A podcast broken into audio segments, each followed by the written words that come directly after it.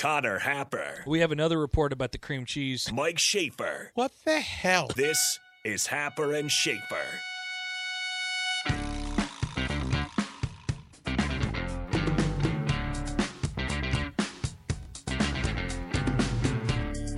We're going on uh, about six years now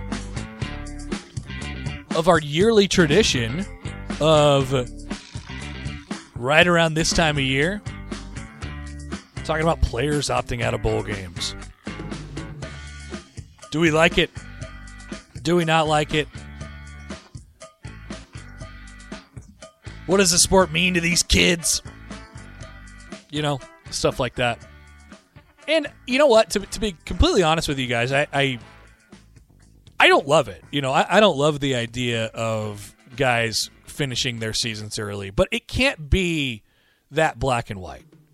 It's obviously not that black and white of a of a situation. And and I just want to introduce a whole bunch of more, you know, just a whole bunch of different angles on this rather than thinking about "Rah, I just don't like it. We don't have to be that closed off to it, but just think about it maybe in from some different perspectives. Perspective number 1.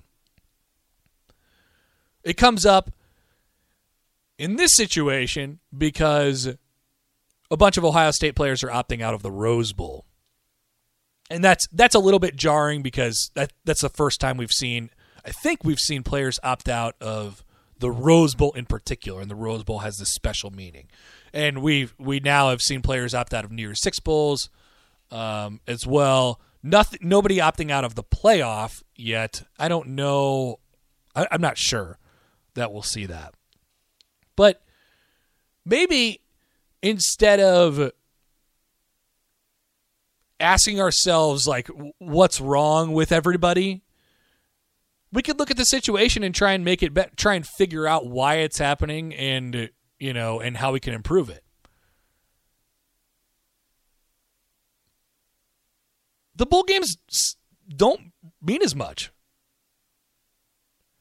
And what i was trying to figure out this morning is is that a is that exclusively a college football playoff thing you know why can players um, you know, get into these bowl games that we used to hold. And and this is not, you know, this this is a certain way of growing up in college football. It's kind of generational. Because it's like these these bowl games are supposed to mean a lot because that's kind of how we were taught. And the fact of the matter is, the Rose Bowl isn't the Rose Bowl anymore. The Rose Bowl isn't the same anymore. This year, it's not a part of the college football playoff. So the players are, I don't know, it, supposed to subscribe to the idea that you know we our ideal of the Rose Bowl as it stood 15 years ago. It's outdated right? And yeah I still believe in the in, in the idea of finishing out the season and stuff like that but how do we get these bowl games to mean more? I don't know. Is it expansion of the playoff? Is it less teams in the playoff? Changing of the sport entirely you have to figure out what you value there is um, I think unintended consequences to everything. And maybe one of the unintended consequences to expanding the playoff and having these quote unquote New Year's Six bowls, the couple bowls that aren't playoff games that are still major bowl games or BCS games and how we used to look at it, or major ones, and before that, maybe one of the unintended consequences is that those games just simply don't mean as much. It's hard to argue, right? They just don't. Think about it this way, too. I, I was trying to, and, and, Adam Rittenberg had a tweet um, that kind of centered around this idea as well. I was thinking about this as, too. Like, he said this. I'll just read it to you. He probably put it better than I did. He says, My thought with the Rose Bowl is that it will be devalued whenever a participant loses in its previous game. Ohio State fault, failed into the Rose Bowl by losing to Michigan, and as a result, the opt the opt outs come and there's fan apathy. Utah, on the other hand, the team that Ohio State is scheduled to play in the Rose Bowl, succeeded into the Rose Bowl. They won the Pac 12, ultimately fell short of the college football playoff because of what they had done in the regular season, and they're excited about it. You haven't seen any opt outs from them. That obviously has a major impact on this. There's no way that that doesn't mean anything. Think about standards as a program, right? Simple. Jake and I were talking about this earlier. Like, if it's Nebraska getting their first Rose Bowl since 2001, and they haven't they had this dream season, although it fell short, they lost their biggest rival at the end, and but they still got a Rose Bowl berth out of it. You think people would be excited to go to the Rose Bowl?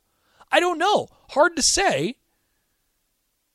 I, we we made the we made the point about 2016, and I felt like Nebraska was kind of limping into that their their most recent bowl game, the Music City Bowl against Tennessee, because the way that they lost against Iowa, it didn't feel like a reward to be in the bowl game. And for Ohio State, I'd venture to guess that it doesn't feel like a reward to them to be in the Rose Bowl.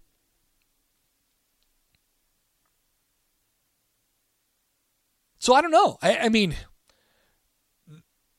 I'm just trying to give you their perspective and, and how they may look at it. I, I now there are other things that go into this too: the individual players, their draft status, how they're looking at things, and yeah, there also is the trend, seemingly, of people opting out. I I I put it this way to Simple earlier. We do an awful lot of time. We spend an awful lot of time talking about the people who are opting out and the merits of it, why why they shouldn't um, you know, what things used to be like in college football.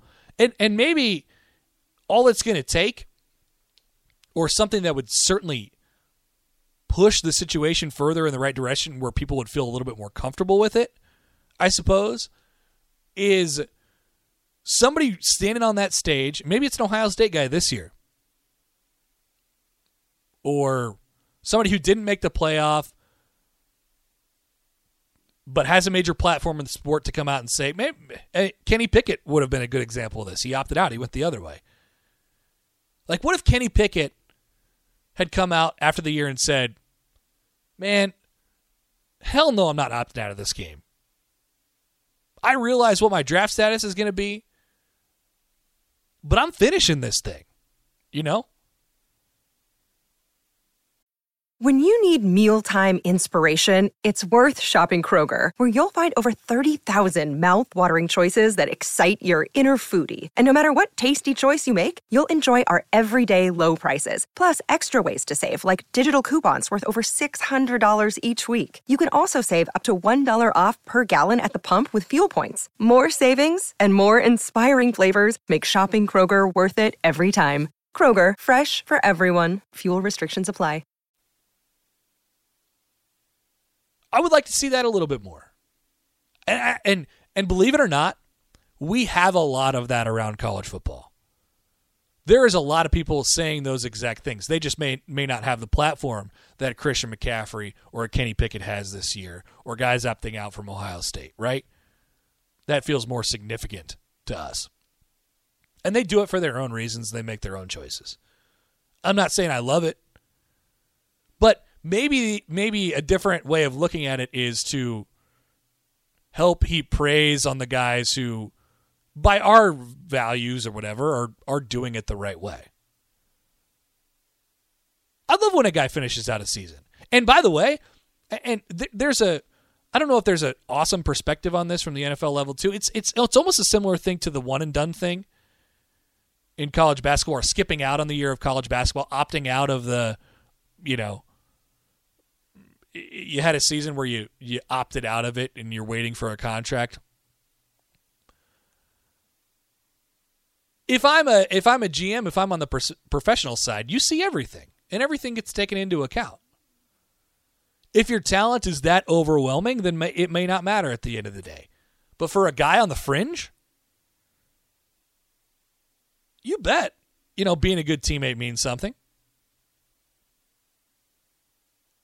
That probably translates to a guy showing up and not caring about what his role is at the NFL level. And the NFL needs guys like that all the time.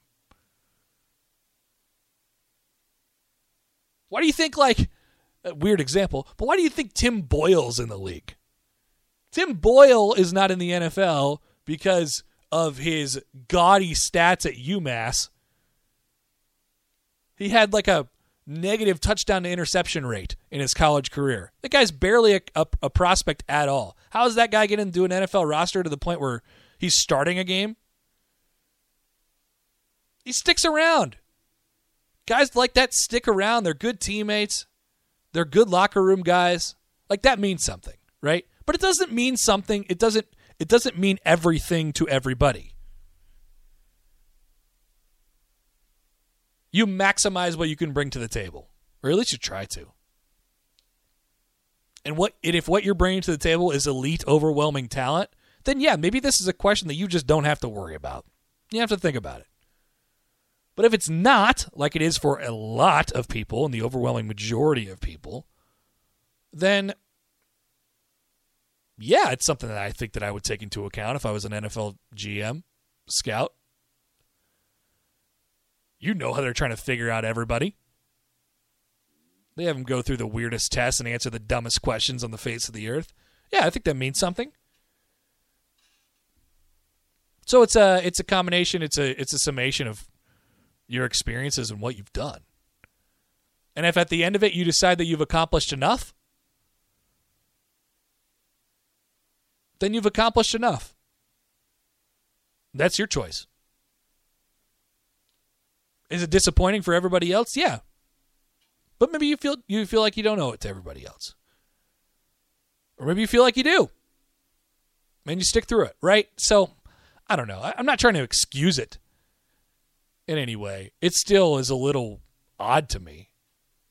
Just, you know, ending the season before before it ends. But um I can certainly understand where they're coming from. Now, I do think a lot of times this is this is probably a key issue that we haven't talked about a lot in the evaluation process.